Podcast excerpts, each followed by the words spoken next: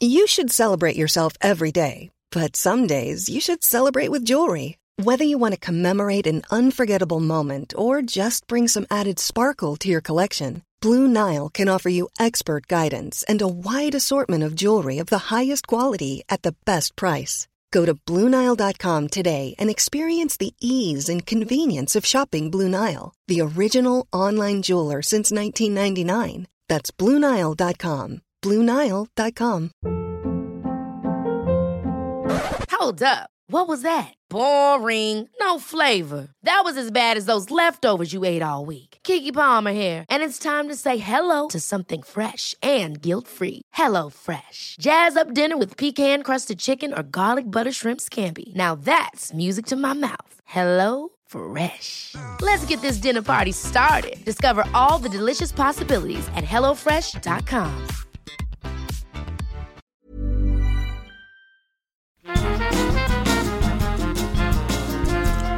scumbags. This is the Scummy Mummies podcast with your hosts, Ellie Gibson and Helen Thorne.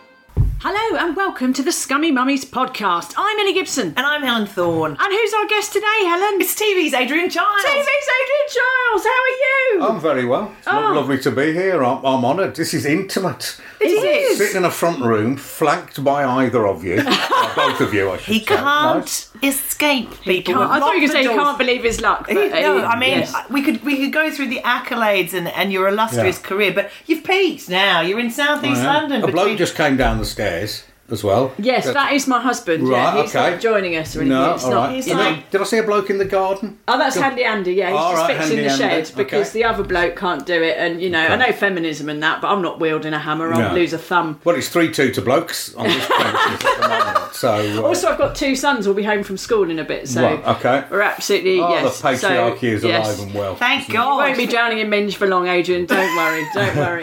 Uh, it looks disappointed. How? I mean, how globally? I mean, you're an international star, obviously. Oh, I wouldn't say that. Adrian really. Chiles. I'm not an international star. I mean, I think I'm, I'm quite famous in this country because I, I, I touch different bases. Like I've done, you know, stuff on stuff on radios, Five Live, and then football. I've covered. I was on the One Show, The Apprentice. I've done some quite heavy documentaries about religion and racism, and the one I did about drinking. So I'm kind of yeah. So I'm kind of famous. What I found out is. I mean, being famous when you're doing well is one thing. I mean, it's a complete, you know, it's completely mind bending. But then you don't stop being famous when things aren't going so well. Hmm. You know, my career didn't come to a grinding halt, but, you know, I sort of got sort of ITV finished with me very abruptly in 2014. You know, and I'd done live TV more or less every day for 20 odd years, hmm. you know, and then suddenly it completely stopped. But, you know, you're still recognised. And then you're then recognised, and it's it's you, you're you're then known for you're sort of defined by what you used to be. So like twenty times a day, people will come up to me and say, "Oh, you're not on telly anymore." And I went, you know, look, which is fine, but but when somebody keeps saying to you, it becomes like a drill going into your skull. Yeah. you know, it's and a lot of like, are you, are you all right? I said, "Yeah, I'm fine. I'm." You know, I'm, Like you know, I'm doing know other stuff. you, like they they like like your mate. Going, Yeah, yeah, yeah, yeah. Those things, you I mean, they're normally being they're, they're being nice, but it's the people that are being nice that sort of kill you in a way because then if you don't fancy talking, you think, oh god, they're going to think I'm rude or something. Hmm. I mean, there's a guy on the train coming back from Manchester. I was always still working, working on radio, and I was more fulfilled than I'd been with most of the telly I've done. But coming back from Manchester, I got talking to a nice bloke, and he said, "So you're not so." In the end, he said, "You know, the dreaded question, so you're not doing any telly anymore." There and uh, and I went, no, no, well, you know, blah blah blah blah. And he goes, oh, well, I mean, I mean, you tried your best, didn't you? And I, think, I mean, he meant it with all, you know, with Yeah. all love in his voice. Yeah, yeah, But you know, if I could have opened the train door on this Virgin Oh. Pendolino, or whatever it was, I would have, Yeah. I would have, you know, I'd had a long hard think about it. Oh, wow. Also, you dread that. You dread the question. Um, the way the people have got a particular phrase they use yeah. um, and this tends to be friends more than strangers. They say, uh, "What's in the pipeline?" And I was Sorry, I, sort ju- of- I just have to change the running order. Okay. Yeah. yeah, yeah. All right. Oh, he says- Delete question 16. No, sorry. it's so you know, he embarrassing. says- no, but he said, what's in the pipeline? I've got a good friend, a close friend of mine is Jonathan Trott, who's a uh, he was the best batsman in the world, and then uh, and then it all You went a are bit talking wrong. to an Australian, by the Yeah, way. okay. Okay, fine. Okay, so- continue. but Trotty was saying the same thing. He said, "Oh man, that word pipeline." You know, he's now sort of working as a coach and stuff. So we got this. Whenever anyone in the world says, and he travels a lot, lot more than me. Says when anyone asks him the pipeline question, hmm. he just sends me a one-word text, which is the the rudest the rudest word in the English language. yeah. Oh. And then I say, "Go on, tell me about it." And then he explains. the worst one is. The best. I wonder Yeah. if it's like when you're a comedian and like if something like, especially when you, we were starting out and like you do it, you do like your little five minutes at your open night and your friends would be there and you'd come off stage and they'd go, "How do you think that went?" Uh, Well, Oh, God. any lies I was telling myself about how I went, I've just, Oh, it went, no, I've just no. flown out the window. But oh no, it's not. I heard a story once about. I think Gary Barlow was being interviewed, and he said because there was that period, wasn't it, after Take That, but when he was Take That's Gary Barlow before Yeah. he became sort of you know Mumford and Sons tribute band Gary Yeah. Barlow uh, and very rich again, where he had to like ring up Barclay cards. So he was just talking to someone in a call centre, and they were like, "What's your name?" And he's like, "Gary Barlow," and they were like, and the bloke was like, "Oh mate, oh mate, imagine sharing a name with that loser, you poor bastard." Like, no, no, no, no, no. So I felt really sorry for him, but then uh, didn't he get done for tax avoidance? Yes, Was and a he Tory or supports the something? Tories. So Yeah, we, so now he's dead to uh, us. fuck Yeah. off, Gary. Good. Anyway, Gary Barlow chat done very early in the podcast. Good. is he a close personal friend of yours, Adrian? Uh, no, I met him, found him perfectly nice when I met him, but no, he's not. He's not a close, uh, you know. Well, anyway, but back to you, TV's Yeah, Adrian yeah. Chiles, and you're often sort of credited with being one of the first voices on, on the BBC, but on telly generally, that wasn't sort of from London or specifically it was from Yeah. from I Birmingham. mean, it's, it's. I mean, it's. It is mad that. I mean, it's, for me, it absolutely worked in my favour because you know people assumed I was thick, and I, I don't mind that. Roll with that because. It meant I had to do relatively little to impress them. I just string a sentence together. They think, "Why the lad's a genius." I mean, when I came to the BBC, I felt sorry for the posh boys. yeah. But the BBC's got a you know a part to play. You know, there's nothing to make an accent more acceptable than people being put into responsible positions, i.e., Huw Edwards, hmm. newsreader, yeah. you know, and a great political correspondent before that, but in an absolutely big, bold Llanelli accent, hmm. you know, reads the news, which in a way it it's sort of. I mean, there's, there's there's a lot of accents who have more prejudice against them than South Walian, but he had a really strong accent, and he still has, and it might have not exactly jarred, but you notice it at first. Now you don't notice it. And it's Yeah. the same. I, I really felt it strongly with women football commentators. Now, look, I'm, you know, mo- not most, but I mean, a good proportion of the people I watch my football team with home and away are women. I mean, I, this idea that women don't know things, it's absurd. But, you know, with a women commentator came on, I was absolutely fine with it. But you noticed it, and it sort of jarred a bit, just the, the, t- just the, the register of the voice slightly. And it just takes time. And for the first time, it was during the World Cup. I'd, you know, I'd be halfway through a game and I go, oh, it's a woman commentator. You know, you Yeah, just yeah. hadn't noticed. So the only way of normalising it really is for the, you know, the BBC not to be afraid of putting people on. You know, hmm. really strong Bristolian accent, Yeah. really strong Scouse accent reading the news. Somehow it just wouldn't wouldn't happen, and it should. Yeah. Well, when is it Catford's turn? That's what I was anyone Yeah, can do that. The footsie's up 69. Um, but you're here to talk about one of your more recent projects, uh, TV's Adrian Chiles, which is you've become the acceptable face of moderation. uh, congratulations. Well, thank you very much. I, don't, I don't know what to say about that. Yeah, I did a TV program about about drinking, and I just sort of blundered into something really. Mm. Because most of the TV, most TV documentaries about drinking are at the extreme end. You know, Yeah. it's you know, it's blue lights, it's waking up in shop doorways, you know, drinking vodka for breakfast and that kind of thing. Where Yeah.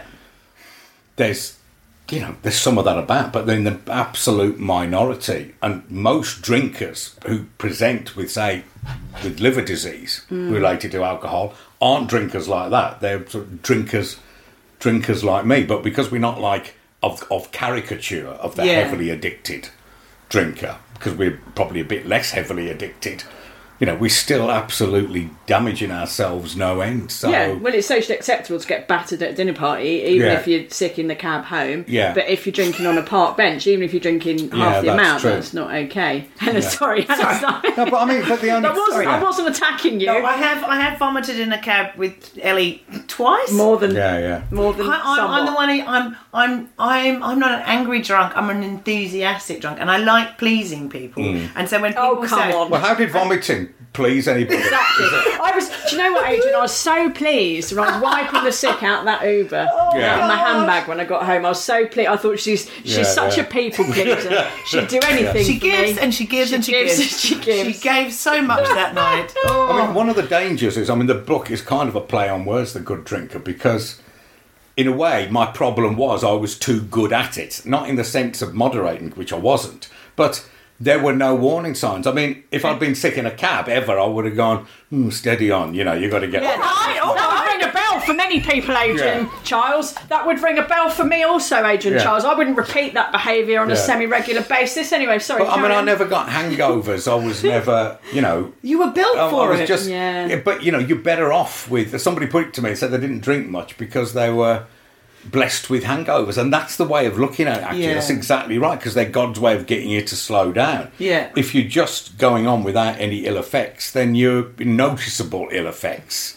or you're blind to them. You're not getting into trouble or anything. Then you know you can drink yourself into a you know into a really bad way. But yeah, it's funny because just before we started recording, you were saying, oh, we were saying, talking about our podcast now. When we started, there weren't any parenting podcasts, or many Yeah. anyway, and now there's quite a lot. And I was saying, yeah, it's, it, you were like, it must be annoying, and I was like, yeah, a bit like if you do a whole thing about moderation, you make a whole TV show and a book, and then some bird does a podcast about it, which is, I'm, I'm uh, afraid, is what I've done, Adrian. I'm sorry. Yeah, yeah. I've moved into your Isn't it space, Something no. about mimicry is the greatest flattery, is mm. basically. something like that. Yeah. But you know, I think it's it's quite difficult to do because moderation in and of itself is intrinsically boring in a way. I mean, the whole point is that not not much flashy, is not it? much dramatic happens. Right. You know, which is why it never got covered on the telly. Because what I mean, as the commissioner said to me, we're trying to get the the, the documentary. made. So what, what are you going to film here? Mm. Just you drinking a fair amount but not getting into trouble. you know, you know what what is that?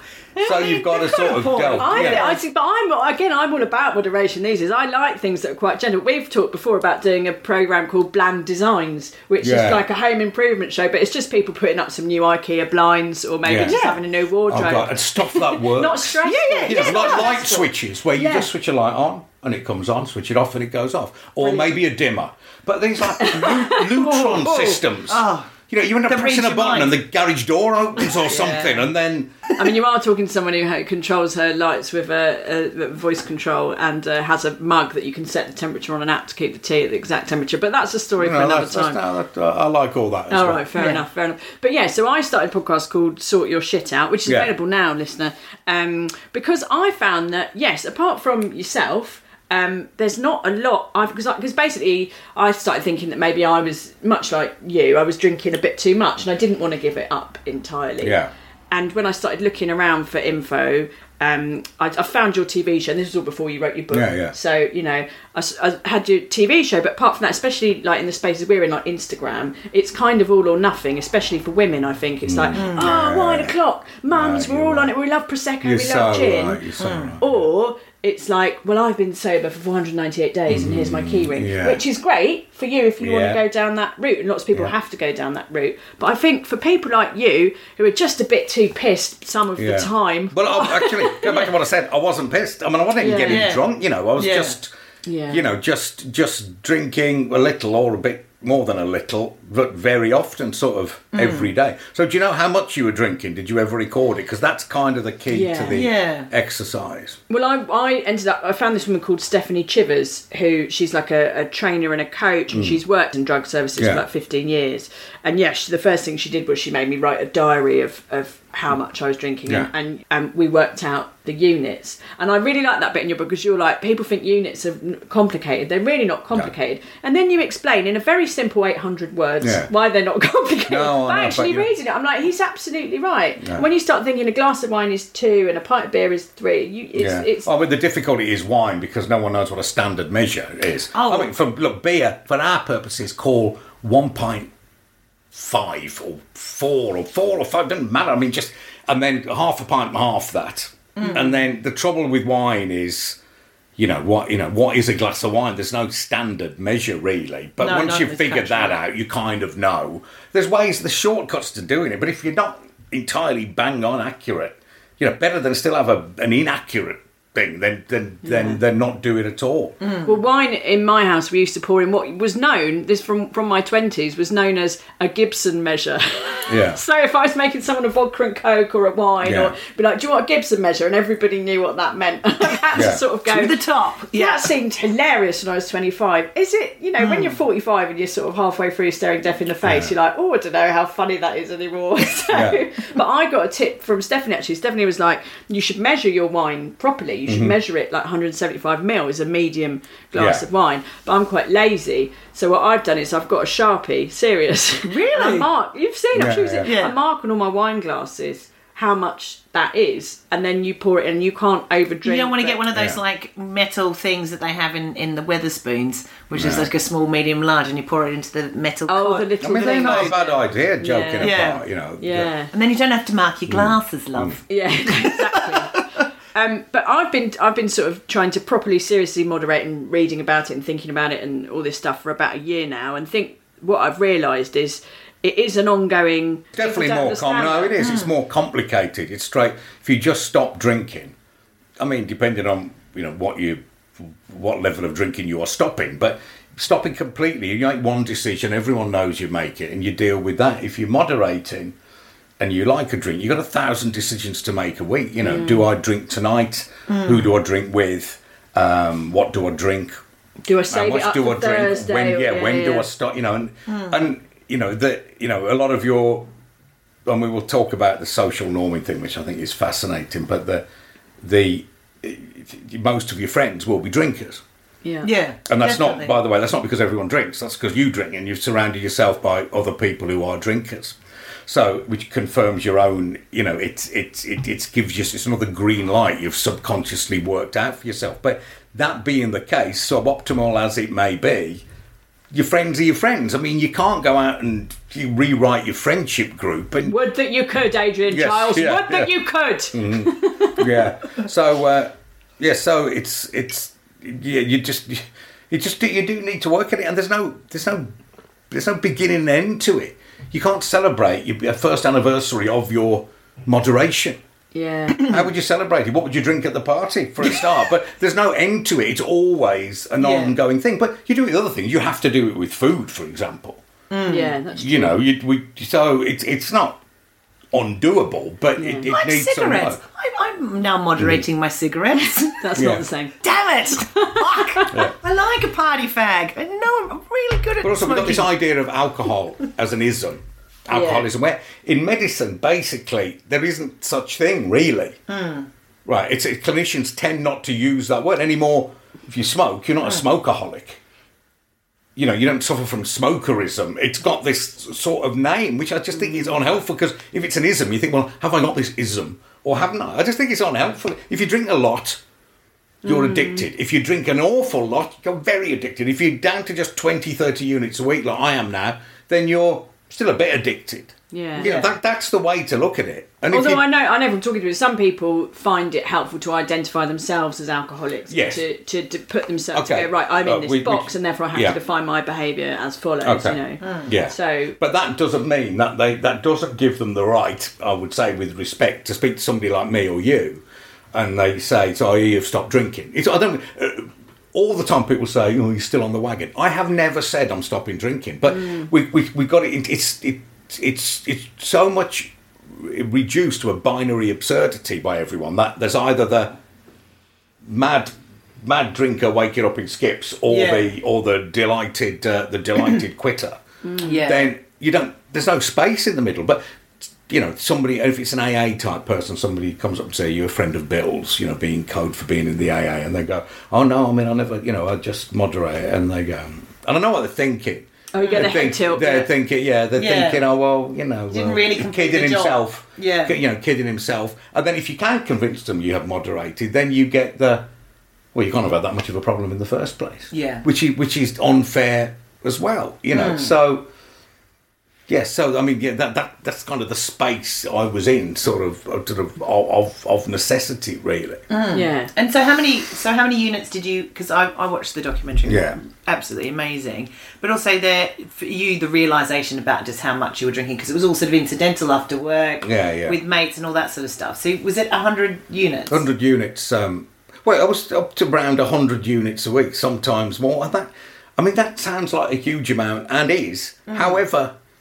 you know, this was, you know, say a couple of nights a week. I'd meet my mate who lived just round the corner. We might meet for a couple of pints. Yeah. And they might stay for a glass of wine, or we might stay all night in the pub if the crack was good. But Mm. you know, but if, if you just call it a couple of white pints a night, then you know you're very quickly on. You know, you're very quickly into between twenty and thirty units just for that, and that's just for starters. Let alone if you have a glass of wine and another beer when you get home, just one or two again. But put in a couple of you know nights going out out, and then say a day at the football with me on a Saturday, and then long Sunday lunch. Yeah, yeah, You know, yeah. You're very quickly, you know, knocking on the door of uh, you know, of triple figures. Mm. Yeah. And then you're fucked, mm. basically, Yeah. in many senses of the word. Yeah. How how bad?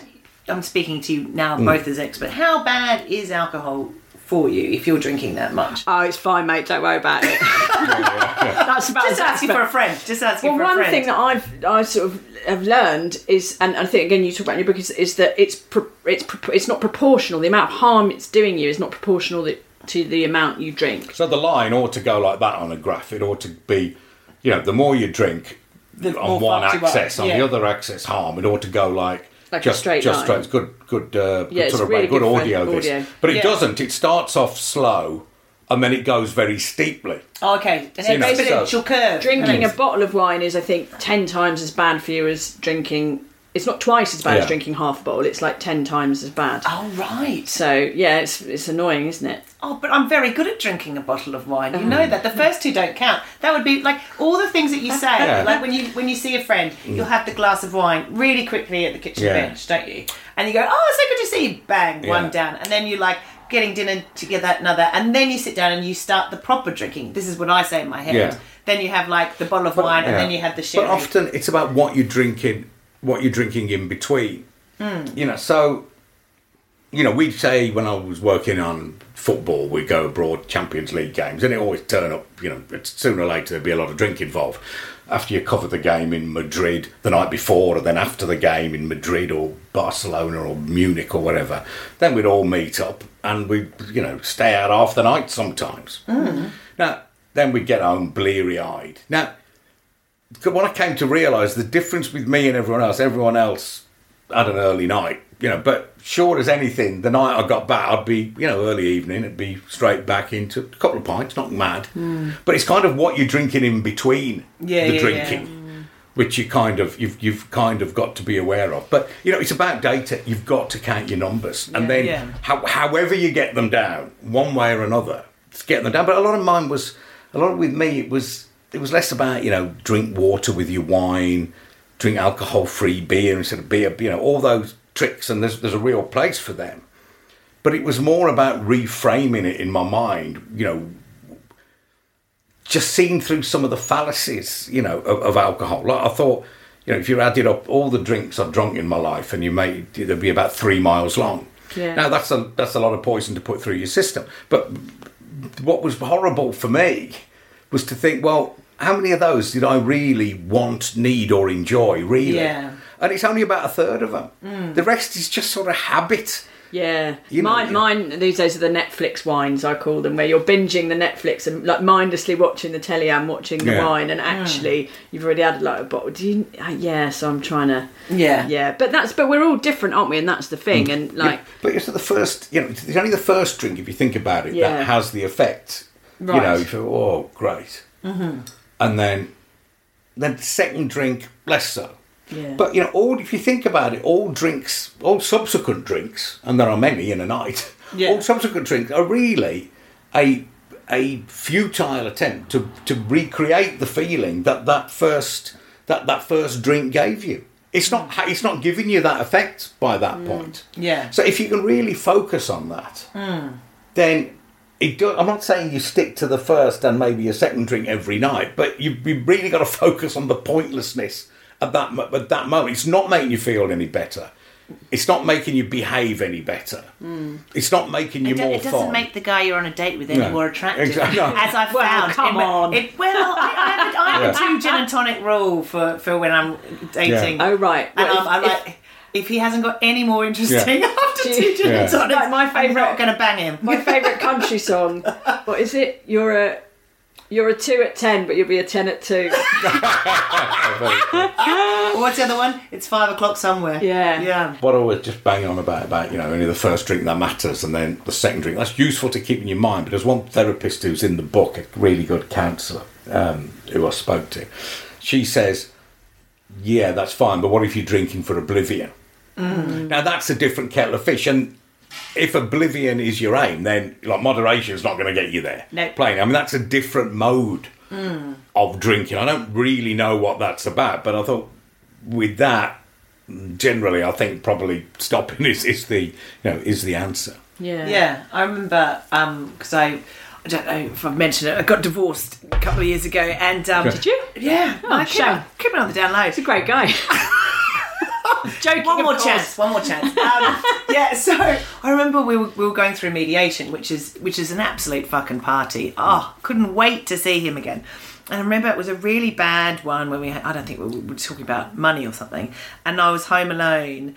And I drank two bottles of wine by myself, and then hopped into a really hot bath. Yeah. And it was about midnight, and and then I woke up at three a.m. in a cold bath, having fallen asleep, and and that was that was proper. I mean, that, could have ended worse than it did. It- you know. yes, yes. It's a good thing I'm quite buoyant. Uh, Yeah. But uh, Or stingy with the amount of water you put in the yeah, I've got a very short bath, as I think I've mentioned on the podcast. It, it's Well, it's it's about very it's about a- downstairs. I mean, if you've got very cold boobs or very cold legs, and I, I, anyway, I'm alive um, because I bought such a cheap bath. But um, Yeah. it was that was one of the kind of real hit home moments. And so now my rules: I never drink alone, and I never drink Mm. at home unless I've got friends over or, or having a date night, as you would. As You just drink with me so I can clean up the taxi. Mm. That's right. That's that's, that's very very reasonable. Oh, but I know you want to talk about the, the drinking bucket list. Yes, I did because I, I thought that was a fantastic part of the book. Can you talk us through your drinking? Well, I mean, it's just things. You know, I didn't want to be tight-arsed about any of this. There's still things that I want to do. You know, mm. every now and then where you do go a bit mad. But I mean, there was the one. The one that sticks in my mind is the. I've had it in my head since I was a student. Is doing the Circle Line pub crawl. Fucking which I think- excellent, yeah. There, are, there are 36 stations on uh, in the in on the Circle Line in London, and I don't know whether this has ever been done, but apparently, you know, legend has it that it was uh, that it was something you did, which was you have a half pint at every station, yeah. which makes for if it's 36 stations, that, that makes it 18, 18 pints, pints, yeah. which like is, but what it's not. Directly, the volume which makes it possible to do, but apparently, you're so dying for a slash between stations, the volume it becomes it becomes impossible. Oh my Yeah. god! But you're not allowed to wee. Is that one of the conditions? Uh, well, no, you have to, be- be- but you can't between take your- stations. Take but, your, I'm, I'm saying, I'm, I'm Take your gesturing. Shewee, Yeah, yeah. take your Shewee or your I mean, gourd. urinal gourd. Your yeah, urinal yeah. gourd. or they Everyone- have a colostomy bag or something Yeah. specially, Yes, that's- that's specially, lovely, specially yeah. fitted. Um, yeah, I like the bucket list, and I, am going to say, I'm, I'm sorry if I'm not the first person to have said this. My favourite bit in the book, Adrian Chiles, is here's the thing. I'm a big fan of Viz magazine. Oh yeah, And- yeah. Anyone else who is will know, of course, that Ad- as you do, that Adrian Chiles is slang for hemorrhoids. Oh, is it? So come somebody come walks into uh, walks into the doctor said, "Oh my," or says, "Mates of my," they say my Adrians are killing me. I mean, I love that. That's, What? that is a- What an Oh, I accolade! noticed you actually mentioned it to your GP Yeah, when yeah. you went to show her Yeah, your yeah. own pile. yeah. I did, yeah. Fucking What, did, what did the doctor say? Um, was sort of um, vaguely impressed. She was, a, she was a good woman. I wouldn't. Meet the man, meet But the I mean, piles. she knows. I mean, she knows that she's going to have to have a look up there any minute now. So I wouldn't blame her for not being full of the joys of spring at the prospect. Oh. But it's it is it is the joy of getting older, isn't it? I, I went and had my lip wax and she said, "Do you want your chin done too?" And I was like, "Oh, okay, we've come to this." It just kind of it just the Yeah. hair just I've heads oh, had out. that, yeah. Oh. Should I do your lip while I'm here? Yes, you will now, because apparently I look like Stalin. That's the implication of what you've just said. Thank you so much. Thank you Oh, so God. much. Oh, now I wanted to talk about your record breaking Adrian. Yeah. What's this? Helen, are you rating the running or something? Yes, about- Oh, that was a load of bollocks, honestly. Oh, come on. It's a good- it's a it was good just some anecdote. stunt we did when I was presenting the one show where it found a world record I could break, which was just being kissed by the most people in a minute, was it? Yes, 78 kisses she got. But I mean, it, it? all it involved was. It, you know, Lining like up. you could go and break it this afternoon, stand outside the house and find line up eighty people to just go past you and, and, and kiss each of them. Wow. I mean, I, There was me thinking you were the new Annabel Chong. You've just ruined it for all of us. I mean, in a minute. He's I mean, down you- playing yeah. it. He loved it. He absolutely Oh. fucking loved it. 60 seconds. Well, really, this is just an excuse to talk about us, Adrian Chiles, to be honest, because we're going to attempt uh, a, a world record, aren't we, Helen? Thorn? Yes, at the end of March, Adrian Chiles, TV's Adrian Chiles, we are going to Nepal and we're going to Everest Base Camp. Yeah. And, We're going I to do the two week hike, to be clear. we're yeah. doing the two week hike, uh, and at the top of Everest Base Camp, top of the bottom, yes. There's a problem with the base camp. It just feels just, Yeah. just you know, walking to get to the beginning. Of Yeah. Something. But anyway. Well, you know, whatever, we'll see. yeah. We'll see how we feel when we're there. If we feel like it, we might go up. Yeah. Who knows? Yeah. Who knows? I might befriend a nice American businessman who's got Yeah. too much confidence and Yeah. not enough skill. Anyway, and then we could get married there, and then when he dies, I'll get his money. Mm-hmm. That's a nice Okay. thought.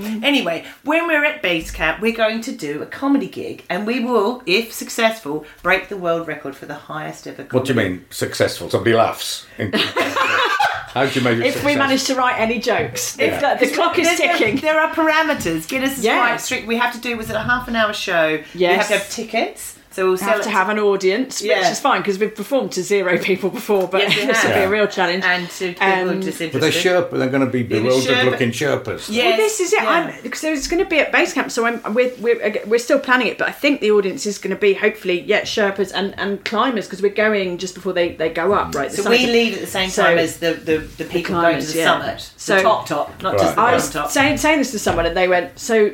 For some of these people, this will be the last comedy they ever Yeah. hear. I was like, shit, we better be funny. best best jokes. Uh, you do anyway. climbing jokes, crampons, and Oh, all the ice hits. We can picks write it as we go. That's what good, Yeah. real comedians do. They ride on the train to Edinburgh. This will be our uh, our show. Uh, My friend Richie's written us a joke, Helen. You Well, ready? okay, yeah. Uh, me and Helen uh, went to base camp. Everest? No, there was a lot of walking. Very good. Is that ganging? Yeah. Yeah. That's going in. I think There that's the go, opener. thanks, Richie. Mm. Yeah.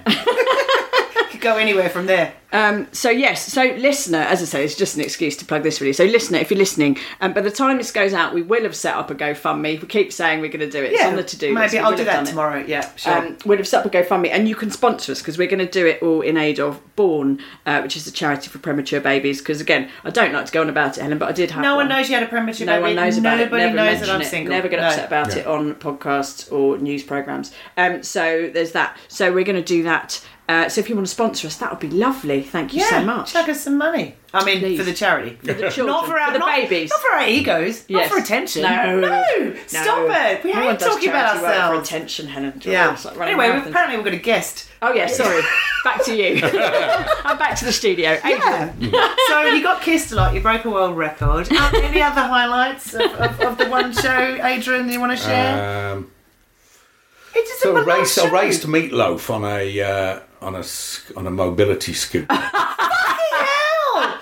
You dropped that in now, Adrian. That was- That's That amazing. was quite something. Did you love him? Did you? Was he? Yeah, was he a was good lovely. guy? I went for a I went for a drink with Bette Midler.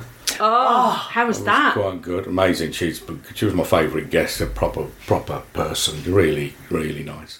Oh. Um, I can't think. Oh God, there'll be other things. that- Meatloaf and Midler. I mean, there's your hmm. next book. Yeah, but I mean, Memoirs we had of- someone on the last episode who gets regularly texted by Oprah, so you know what I mean. We got Morrissey on and all oh, shut ourselves, and then I, Oh, no. I balls it up right at the very beginning. Just because he'd come on because he said, well, what it was really to me, that his mum was a fan of the show. So Okay. Sulky Morrissey came on. And as we start, it was awful. As we started, there was this camera up on the jib coming down. I said, "Oh, a big welcome to uh, to Morrissey joins us, believe it or not." And he's watching because his mum's a fan of the show, and Mrs. Morrissey loved to see. And as I was said it, he going, "No, no, it's not Mrs. Morrissey. That was my, you know, that she's got, she's not a Morrissey." and then he said, I, anyway, "I didn't say she was a fan." He said, um, "She watches the show." I feel like this was live. I was, didn't uh, like him much before, but I like him. But actually, less. apart from that, actually, he was he was fine. You know, he you know he had to have. A, s- you know, he demanded Grey Goose vodka, so somebody went off to Tesco's to get some Grey Goose vodka. But we sat around chatting afterwards, and he was, you know, he was he was fine. This, Some this was then. he I mean, says, this was ten years ago. Okay, oh, more than ten went years ago. so, Old yeah. Brigsy and Yeah. whatnot. Oh, a little bit, yeah, yeah. a little bit, a little bit Alf Garnett. Oh, so one for the kids. That reference. There we go. This is Paige, the co-host of Giggly Squad, and I want to tell you about a company that I've been loving, Olive and June. Olive and June gives you everything that you need for a salon quality manicure in one box. And if you break it down, it really comes out to $2 a manicure, which is absolutely insane. It's also so easy to get salon worthy nails at home with Olive and June. The difference between how your nails used to look when you did them yourself and now with the Mani system is a complete game changer. The best thing about Olive and June too is it's a quick dry. Dries in about one minute, lasts for five days, and full coverage in up to one to two coats. Visit oliveandjune.com slash perfectmanny20 for 20% off your first system. That's oliveandjune.com slash perfectmanny20 for 20% off your first system. Hey there, it's Michelle Norris. I'm host of a podcast called Your Mama's Kitchen. When I travel, I'm usually looking for a way to find a taste of home when I'm not at home. And one of the things I love to do when I am at home is entertain. And Airbnb allows me to do that. When I was in California recently, I rented a house that had a great kitchen. And when we were sitting around the table, we were all thinking, we're in someone else's house. Someone could be in all of our homes as well. If you have a home, but you're not always at home, you have an Airbnb. Your home might be worth more than you think. Find out how much at airbnb.com/slash host. Cool fact a crocodile can't stick out its tongue. Also, you can get health insurance for a month or just under a year in some states. United Healthcare short term insurance plans, underwritten by Golden Rule Insurance Company, offer flexible, budget friendly coverage for you. Learn more at uh1.com. Oh, now um, should we do dad chat, Helen? Yes, I thought it would be good to do dad chat because Adrian, we've had quite a lot of single mum chat, but we thought it'd be nice for you to talk about being a single dad, and also you've got older girls, haven't you? Yeah, I'm not. Yeah, I'm not. I wouldn't call myself. I'd hesitate to call myself a single dad because because I mean, you know, I was, you know, I was, I was present. I was there, but I lived. You know, I lived round the corner from them. They came and went. You know, they came and went as pleased them. But I mean, I mean, it carries.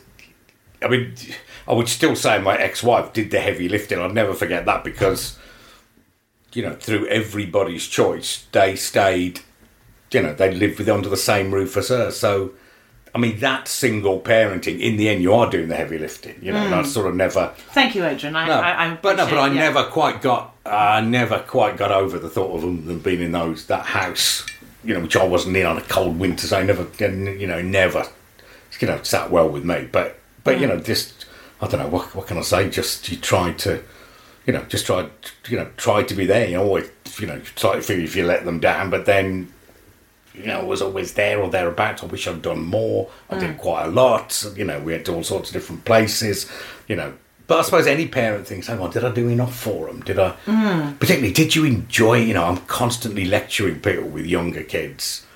Yeah, because every age of a child has got its, you know, elements of drudgery Yeah, and be a pain in everyone's the got its challenge, challenges and so on. But you know that you know you just don't realise that until it it suddenly stops Mm. when they're about in their you know the drudgery aspect stops in them mid teens really, and then and then you got you think I wish I found a way of enjoying it more because this goes and it doesn't come back, you know, and Mm. then. But you it's know, you- hard, man. It's hard when you're in it. And when Oh, you're, no, I often meet people with like two and four year olds, and I just see in their eyes just the darkness, Yeah. the darkness. But no, but you but you do it in other aspects of your life in the terms of it, it struck me that sort of the, the secret of success in all forms of life, relationships, parenting, you know, media success, success at work is you've got to it's it's like repetition and being able to repeat things and being able to work with the mundanity of it, whatever you do, mm. and in- derive some joy and satisfaction from it. Now that's true whether you're a parent, you know, you know, wiping your wiping, you know, the the kids' asses for the millionth time, mm. or getting you know half chewed broccoli off the floor, or you know, whether you're Mick Jagger doing, you know, doing sympathy for the devil, you know, you're doing. I mean, I'm no fan of the Rolling Stones, but you see Yeah, him, yeah, yeah. you see him doing it, and he still does it like he means it. I mean, I met up speaking to a priest once. He was a brilliant priest, and I said to him, and I said, well, "What's your approach then when you're doing your eulogies?" And he said, "Well, I treat every mass like it's my first or my last."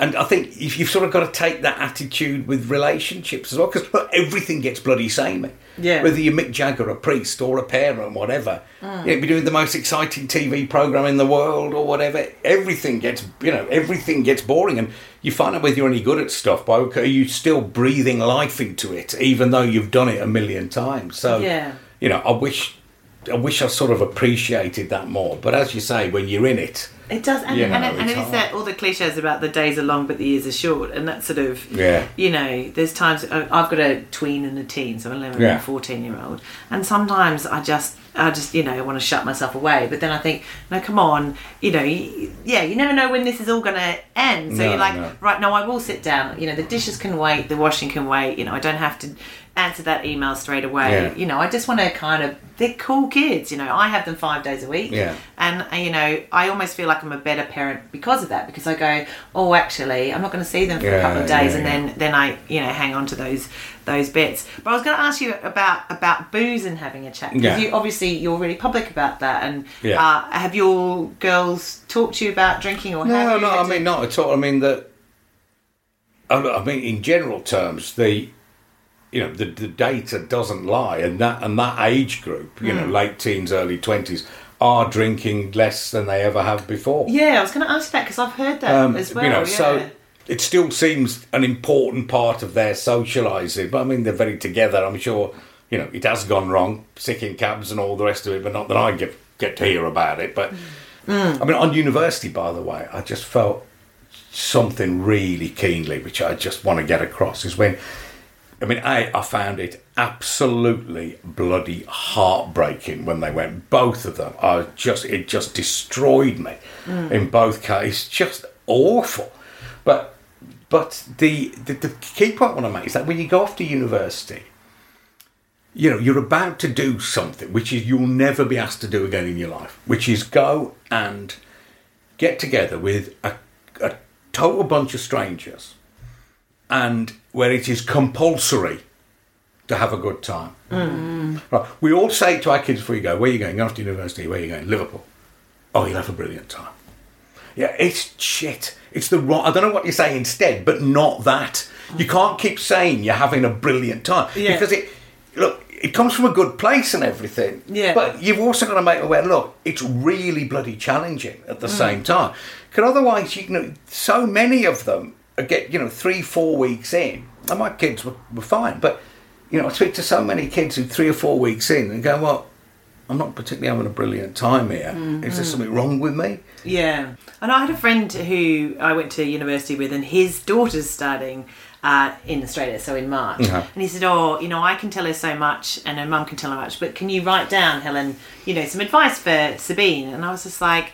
Talk to as many different people as possible. You know, um, you know, even people that you didn't think you, you know, enjoy all that, and don't feel you have to go out to everything and be everything Yeah, for yeah. everyone. And that was my problem because I came from like country Australia Mm-hmm. and I was sort of blown away and I thought, oh, I've got to go to the pub every Yeah. night. I've got to skip lectures because Yeah. someone else is skipping a lecture. And I literally wanted to please Yeah. everyone and do other things. And so I did, I did really shit in my first year and I really Mm. regret that.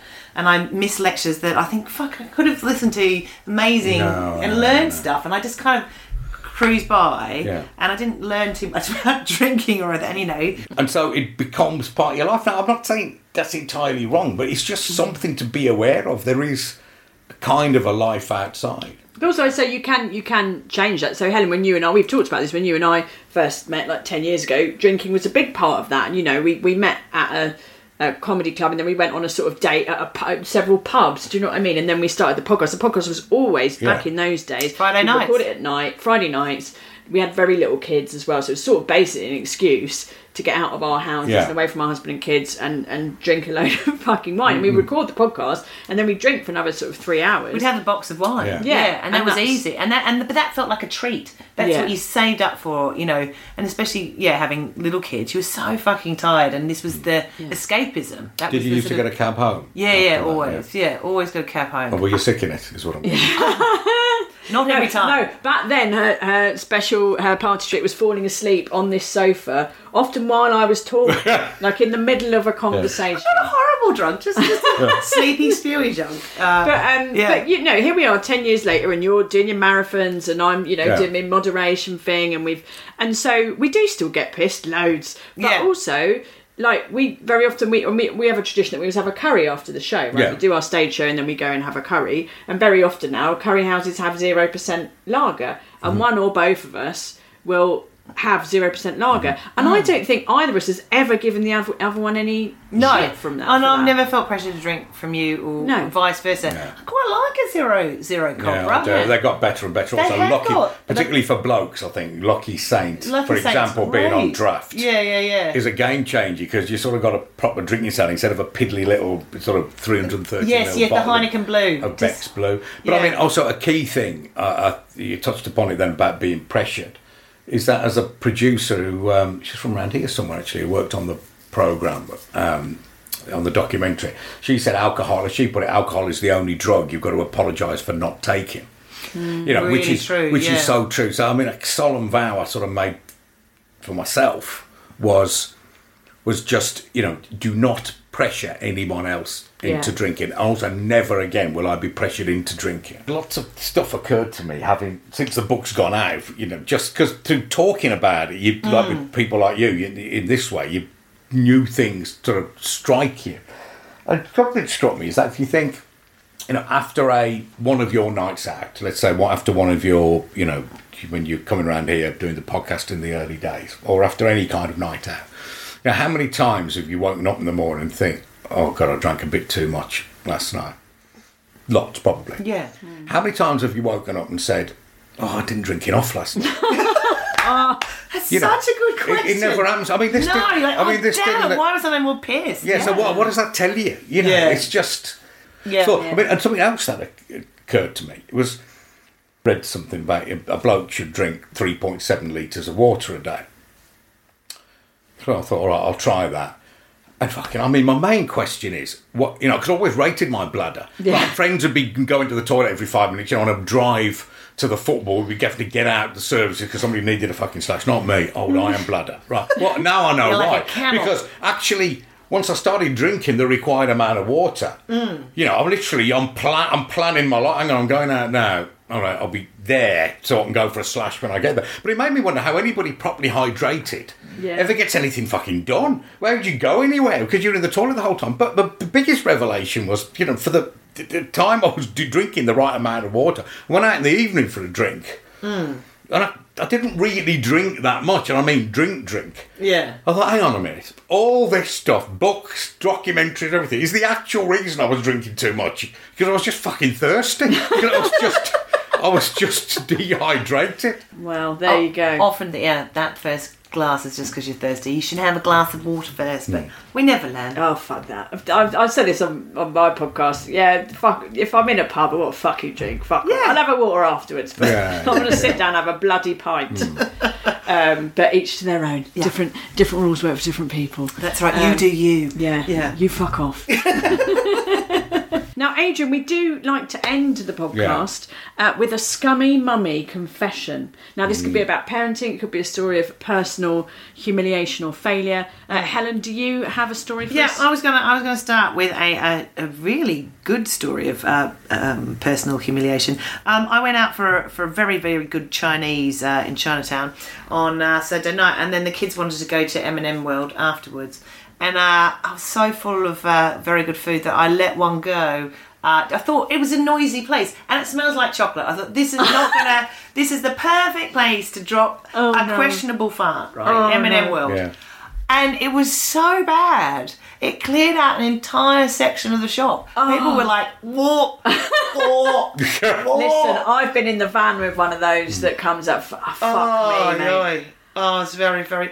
It may have been that all the sour. So I've got, got into gut health, and sometimes when I go in these fads, right, I'm like, I just eat a whole jar of kimchi and oh. sauerkraut because I've got to, you know, Yeah, yeah. And it rebuild. my- ends well. and then before the Chinese, yeah. And what, anyway, what did the kids say? well, they, they were concerned. They were they were actually concerned, and they said, "Mummy," and they were both very serious. They said, "We think you need to go to the doctor because your fart smells so bad." And I said, "Listen, kids, I've got something to tell you. I have been to the doctor before because I was concerned about the smell of my fart, and the doctor laughed at me, Adrian? Chiles. They said." they- they- It was a very bad smell, and that Yeah. I got to. I've They wasted said, the energy. Get out of my office. I've got Adrian Chiles coming in a minute. He's got a problem with his Adrians. yes, that's a real problem. The NHS is under pressure, and I wasted their time talking about. I mean, my- I'm an absolutely tromper. copious farter, but Yeah. it's all noise. It's not a lot of. I'm the same, generally not Adrian much Chiles. Yeah, noise. oh I'm God, saying, you, you, yeah. you, you can shake the wall. Adrian, do you have a scummy or a, a humiliating story? Um, Well, there's one. Yeah, I, that mostly involve getting emotional and crying a lot um, with my with my kids, but they uh, certainly embarrasses them.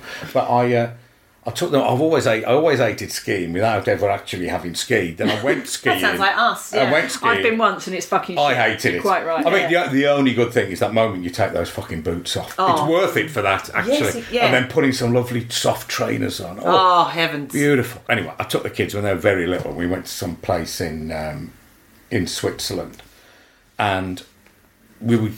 We went, went some at the top of the. We had some guide with us, when the some teacher, and we were at the top of the, this mountain. There's one of those restaurants. There's fondue, and of course the kids had a bit of it, quite liked it, and then, but there was a load left. I mean, you could have, but you could have bathed a baby in this, Oh. this in this keep che- going, keep going, fondue. Adrian. Come on. Yeah. So I can't bear to see food go to waste. So anyway, I just shoveled it all in. Anyway, with this long ski down a relatively gentle slope, but you know, it, and I got got to the bottom, and I daft yellow. I mean, oh no! It was dreadful. And then I remember, like a couple of days later, we were in some restaurant. I was looking at the menu, and, um, and my little one goes, "Daddy, not cheese." But actually, I've got just, just, just something that came back to me. It didn't involve me, but I was on the, in the primary um, when they were at primary school. I spotted a little girl on the when I dropped my kids off, um, it's, and it was it wasn't in this right. It was in a different uniform. I, I sort of noted it. I think it must be a sister or something. And then I happened to bump into the head head teacher, who's a good woman. A couple of days later, and I, I mentioned it. He said, "Fuck, do you know what happened?" Everybody went in, and she was all on her own in a playground in the wrong uniform. And it transpired that her dad, he, he didn't seem to have taken her to school ever before because he'd taken her to the wrong fucking school. Oh my! Wow! Can Wow. you imagine the Wow. bollocking he got? Oh, For, she was at another school Oh, about that- half a mile away. I, in the last 10 years, we've collected thousands and thousands Yeah. and thousands of scummy mummy Mm. confessions. We've never heard of a child being dropped off at the wrong school. The wrong school. Oh, God. Well, let's be- my uh, my confession is my scummy mummy confession is that this week uh, our boys who are eleven they had an inset day at their school. And uh, there was some chat on the WhatsApp. Oh, what are you doing? Oh, we're going to Hampton Court Palace. Oh, are you? We're going. We're just going to go out to Kent for the day. What are you? And I was like, oh, I don't know. We'll just see how we go. Uh, and then me and Charlie, my son, we started watching The Traitors on iPlayer. yeah, yeah. just spent the whole of Monday morning just to the point. Got to lunchtime, and I was like, "We've got to leave the house." And he was like, "No, no, one more episode." I was like, "No, we've got to go somewhere." And he was like, "Oh, let's." I was like, "Let's go to Peckham and get some food, and then at least we'll have been out and had a cultural experience." And he was like, "Okay." So we went out and got some food, and then we came home and watched The Traitors. And then that night. Um, I was putting him to bed a little bit late because we watched so much of The Traitors, and uh, I couldn't find his novel that I'm reading him at bedtime. And I was like, "Oh, I can't find your story, Charlie." And he was like, "Oh," and I said, "Look, oh, we're both really tired. Why don't you just get into bed and I'll just tell you a bedtime story." I'll make one up about the traitors. And he went, actually, I prefer that. But you know what? story But- where he was in the traitors. But you know, as you get as, as they get older, that is so wonderful when you're sharing stuff Yeah. like that with them. So at the beginning, you have to share. Well, it was the Tweenies in my day, and some Teletubbies Mm. Yeah. and Pink Pingu and all that business. But as you get older, you actually watch things sort of on a level together. I think a tip I got once was just like someone saw this psychologist talking about you know how to raise children. She said two. He talked a fair amount of bollocks. To be fair, it was at my daughter's school, but she said First thing, make sure they get enough sleep. Beyond anything else, forget about whether they've got a messy bedroom. Forget everything. Right. Mm. Just make sure they're sleeping enough because everything flows from that. She also says don't begrudge time in the car. Now, if you're a driver and you end up ferrying around, ferrying them around, I mean, that she said there's so many parents go on taxi service.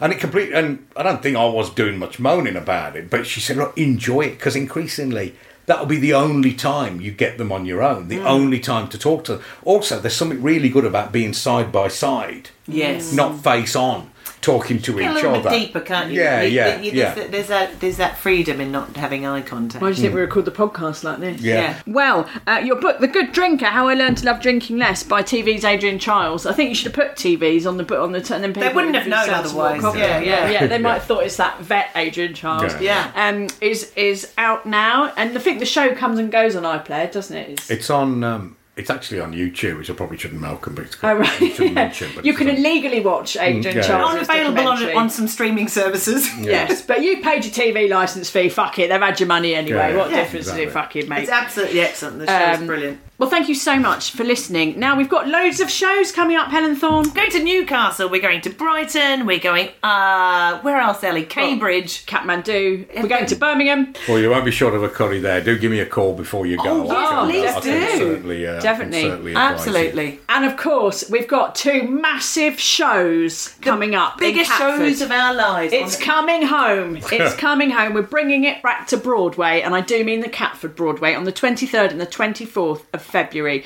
Uh, we just had a look today, and the tickets are selling fast at the time of recording. This is going out in a couple of weeks. So, It's an 800 seater theatre, and I think two nights. two nights. Come on. It's all. It's going to be full of whiz bangs, wi- videos, new hats. We were looking at today, capes. Oh, Cat suits, choreography. It's it's glitter, sequins. Yes. Dry ice. perhaps even jokes. Who Oh, knows? Don't promise too much. No, Ellie. you're right. You're right. I'm getting ahead of myself, Helen. I'm so sorry. There will be words. Yes.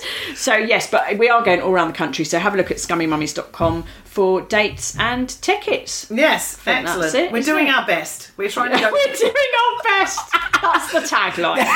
the Scummy Mummy Show greatest hits. We're doing our best. Excellent. It's all we can do. Yeah, lovely. exactly. Uh, and yes, I shall continue to try and drink less. I'm doing my best. Mm-hmm. Well, there we go. Thank you so much. Not at all. TV's Anytime. Adrian Chiles for coming on the podcast and for writing your excellent book. And uh, yeah, being being a fellow moderator. Mm-hmm. Yeah, so we should have half a pint to celebrate. Yeah. of what though? ethanol. Uh, until next time. Bye-bye.